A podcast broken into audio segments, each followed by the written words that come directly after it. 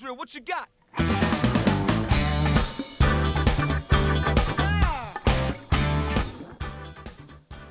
皆さんお元気ですか？ジャパンライブです。スタッフの佐野ルツと佐野誠がお送りします。ジャパンライブは若者の性と生きる性を考える NPO 団体です。学校での講演でライフスキルを基盤とした性教育を行っています。また予期せぬ妊娠で困っている方々からのご相談も受けています。詳しいことはジャパンライブのホームページ www.japanalive.org を検索してみてください。またご意見ご感想は info.japanalive.org までお寄せください。お待ちしております。はい。ということでさあ誠さん最近どうしてますか？最近どうしてますか？毎日顔合わせてるけどな。えらいえらいなんかこう不明瞭な。まあ元気にしてらっしゃることとは思いますけれども今日はですね私が最近読んだ雑誌の記事からお話ししたいなと思うんですね。雑誌？はい。まあ、これは子供に関する雑誌だったんですけれどもあのインプリンティングって聞いたことある？インプリンティング。うーんプリンじゃないやろ？いやプリンじゃね。それちょっとそれ私も言いたかったんやけど。さっき言わんといてよ、ごめんごめん。うん、新しいまプリンじゃないですけどあ、ね、うん。などどういうやつなん？まあまあこれはですね、えー例えばですね親の口癖とか行動まあ言動が子どもたちの脳に刷り込まれるっていうことを、まあ、基本で書いてあった記事なんだけれどもうん。その行動の基盤となってしまうその親の行動がで心理学ではそういう脳への刷り込みをインプリンティングっていうそうなんですね。あーなるほどね。プリントプリントするっていうことやからね。そうですね。うん。ではいはいはい。特にねやっぱり3歳までの子供がそういう周りの大人からの影響を受けやすいんだって、3歳。うん、まだ3歳やったら言葉喋れるぐらいか。もううん喋れる喋ってるよな。喋れる、うん。えー、そんな早くからうん、そうなんや0歳から3歳までね特に、でなぜ3歳までが影響を受けるのかというとなんでだと思う？うんなんでやろな。やっぱすごい成長してる時やからかな、うん、そうそうそうそう。やっぱりあの生まれてから3歳までって脳の神経細胞の発達がさ一番盛んな時期ではいはい、はい、でやっぱりそういう時には身近な大人から受ける影響がすごい大きいうんでね。うんでそれがやっぱ子どもたちの土台となってしまうっていう、まあ、そういう話をあの記事の中で書いてたんだけれども OK あの誠は3歳の時のこととか覚えてる？全然覚えてないな。やろ覚えてんやろ？一番古いので多分5歳とかそんなんちゃうか。せやんな。うちも幼稚園の時の記憶しかないねんけどでもうん。うちらはでも覚えてない時のことがやっぱすごい大事。0歳とか3歳とか普通みんな覚えてへんやん。んでもその時に受けてる影響が自分が何気なく言ってる口癖だったり行動にこう影響してたりするっていうような話だったのね。なるほどね、まあ例えばだよ。うん。例えばうちらとか関西出身やんほんで関西の人ってさ誰が関西弁教えたのでもなく自然にみんな関西弁しゃべるしうん。ノリとツッコミをもうみんなマスターしてるやん。うんうんうん。あれってこうやっぱ周りの環境がそうさせてるんよね。そうやね。もう周りの人がこう喋ってるからあ自分もこの言葉喋んねやろうなってこう勝手に思うねんやろね。そうやねこうん。自然に。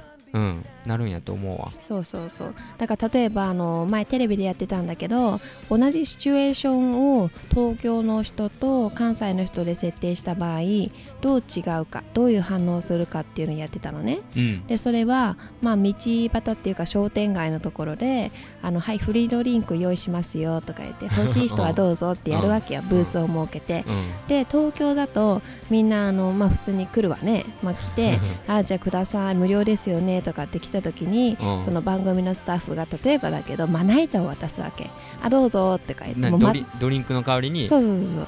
全く違うものを渡してうん「はいどうぞ」って言うわけよ。そしたら東京の人の反応わかる？あえこれ飲み物じゃないんですけどみたいなあ感じ。あああみたいな感じになるやん。あまあ別に東京の人、まあね。いいんです。それでいいんだけど非難するわけじゃなくて、うん。でまあその比較としてね。で関西だったらどうだったと思う？関西の人が「あまじゃあ飲み物無料やんな。ほんなちょうだいや」とか言ってきて。で「はいはいはい。じゃあどうぞこれオレンジジュースです」言ってそれ渡されたんが例えばあの綿棒やったりさ。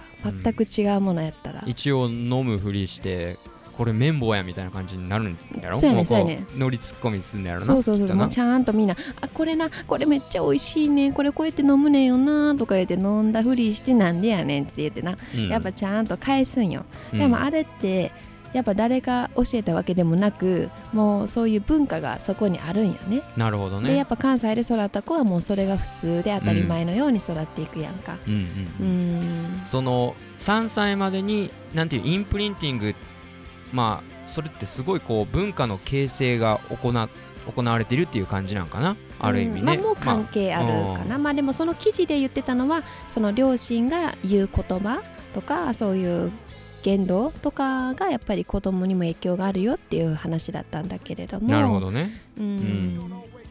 なるほどまあでも少なくともやっぱりその子の癖とかだけじゃなくて性格にも影響してしまうんじゃないかっていう話で例えばパパが毎日のようにさもう仕事めんどくさいわとかさ仕事疲れたわって言ってたらやっぱそのそれを聞いてる子供ってそっか仕事イコールしんどい仕事イコール面倒なんだっていうことを認識しちゃってうん。まあ、例えば将来働く時にいやもうそれは面倒くさいものだから僕、まあ、私は働きたくないっていうそういう風になってしまう可能性があるとかね。うん。あとはママがさいつも「うん掃除はもう大変でもうご飯作るのも面倒だ」っつって言ってたらうん。あそっか掃除は大変なんだ。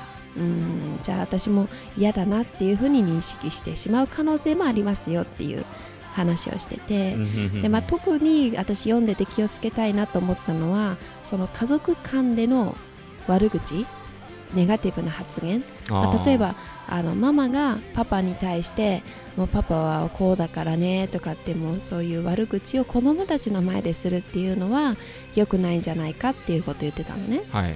うん。そのことについてどう思う？それはねやっぱそういうことによってあ例えばねこうなんてお父さんがお母さんに対してこうなんか何もできないとか言うとあほんまに何もできんのかなってやっぱ信じてしまうよね。そうだよね。子供以外にもやっぱ大人でもさ、こう会ったことない人のことを誰か言ってさ悪く言ってたらやっぱりこう初めて会ってね先入観がやっぱ植え付けられてしまうっていうかそうね。ほんま良くないねんけど。そうそう。でいざその人に会ってみると本当そうではなかったっていうことよくあるやん。うん。うん、だから本当こうあの、うんまあネガ、できればねネガティブな発言とかさやっぱりなんていうのかな愚痴とか悪口は特に子供たちの前ではやっぱりその子たちの将来にまで影響してしまう場合があるから、うんうんうん。あのまあ、気をつけていきたいなと、まあ、個人的にも思うんですけれども、うん。まあ誠の場合例えば無意識に言ってる発言って知ってる？俺が無意識に言ってんのははいはいはいはいって言うやんはいはいはいっていうね。あんた「はい」はは1回でいいっていつも思うけど。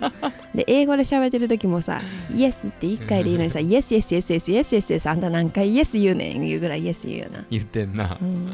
う口癖やんな。そうやなそれもいやでもまあそれは分からん。インプリンティングかどうか分からんけど。まあでもそれはなんていうのそんなにこうネガティブな影響ではないかもしれないけど結構無意識に言ってることって自分では気づいてへんやんか、ななんか私もね18ぐらいの時に友達に言われたのがルツってさいつも褒めるといや私はそうじゃないって必ず否定して私はそんなにっていう風に言うよねって言われたんよ。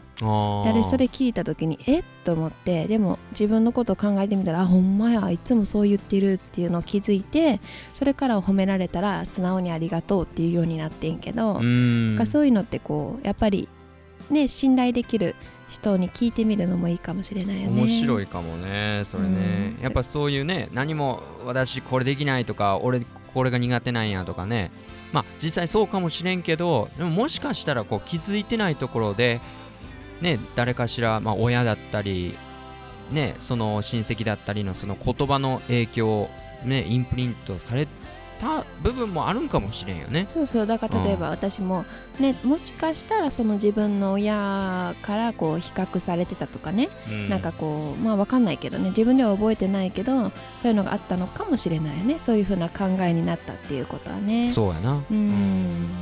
まあでもその自分自身で言ってる言葉も自分にやっぱ影響があるからあの気をつけたいなって思うんだけれども、うんうんうん。そのまあ今話してきたのは子供たちに影響があるって言ったんだけれども、うん。やっぱ自分で言ってることって自分自身にもやっぱりすごい制限かけてたり自分自身にもやっぱり影響があるんだなって思うんだようね。んそうやな、うん。だからまあいつもハッピーでいることって簡単なことではないし、うん。それをまた頑張ってハッピーになる。それをわざとするってそういうわけでもないけれども、うん。やっぱこの人生の中であの私たちは選ぶことができるから感情を。だからこうハッピーでいるっていうことを、まあ、なるべく選んでいってあの本当子供に特にお子さんがいらっしゃる方にはあの、うんまあ、無理にしなくてもいいんですけれどもね、無理強いてな、うん。私ハッピーです。うん、それもちょっとね。ちょっと違うからな。う、んでもなんていうのかな、うん。いい影響をやっぱり与えていきたいなって思うんですよね。うん意識してね、うん。やっていければやっぱりそれはすごくこうね子供にとってもいいことなんかなっていうか、うん。あとはね子供以外にもとだ例えば隣近所とかねそうそうそうそう。友達関係とかね、うん。そういうのはすごくいい風に影響していくんじゃないかな、うん、職場とか別に子供がまだいらっしゃらなくても、うん。普段接してらっしゃる友達だったり職場の方だったり、まあ、もしくは両親家族だったりね。あ本当に言葉というものに気をつけたいなって思うんですけど特に私たちもね家で気をつけてることがあって常にやっぱり「ありがとう」っていうのはね忘れないようにっていうふうに意識してるよな。まあそうやな。当たり前に思わんっていうことやね、うん。何でもね。うん。それはそれはねもう当たり前になってしまったらやっぱり、うん、すごい不満が出てくるからね。そうなんよだね。ねだからまああの無意識なあ例えばさ私って無意識に言ってることある？ちょっと聞いとこう。この際やから。なんかあるかな？なんやろう。今ちょっと唐突に言われてもな。あそっか。あるかもしれん。アップルタイザー飲みたいとか。いやそれはそれ口癖じゃなくて。癖じゃないか。行動やろ。あ行動か、うん、まあ私たちの息子がアップルタイザーを好きになるかどうかは分かりませんけれどもたねまあ余談になりましたが。まあでも本当にあの無意識なね言動とか口癖って自分では分からないものなのでまあ信頼できる周りにいる友達とか家族がいるならばあの聞いてみるとちょっと面白いかもしれないですね。そうやね。ううんん。でそしてあのまだね子供がいる方もあいらっしゃらない方もそしていらっしいる方もあの自分の発している言葉とか行動が、うん、少なくともやっぱり影響力があるっていうことを知って、うん、毎日こういい影響を与えられるように選び取っていけたらなと、それはそうやね。うんうん。私たちも個人的に思っています。はい。ということであのジャパンライブのメッセージをもう一度お伝えしたいと思います。あなたは素晴らしい未来を切り開いていくことができます。あなたには計り知れない価値があります。今週も皆さんが素晴らしい1週間を過ごしますように。最後にお届けする曲は Talent Check Israel Houston アルバム Compassion Art から King of the Broken です。ジャパンライブでした。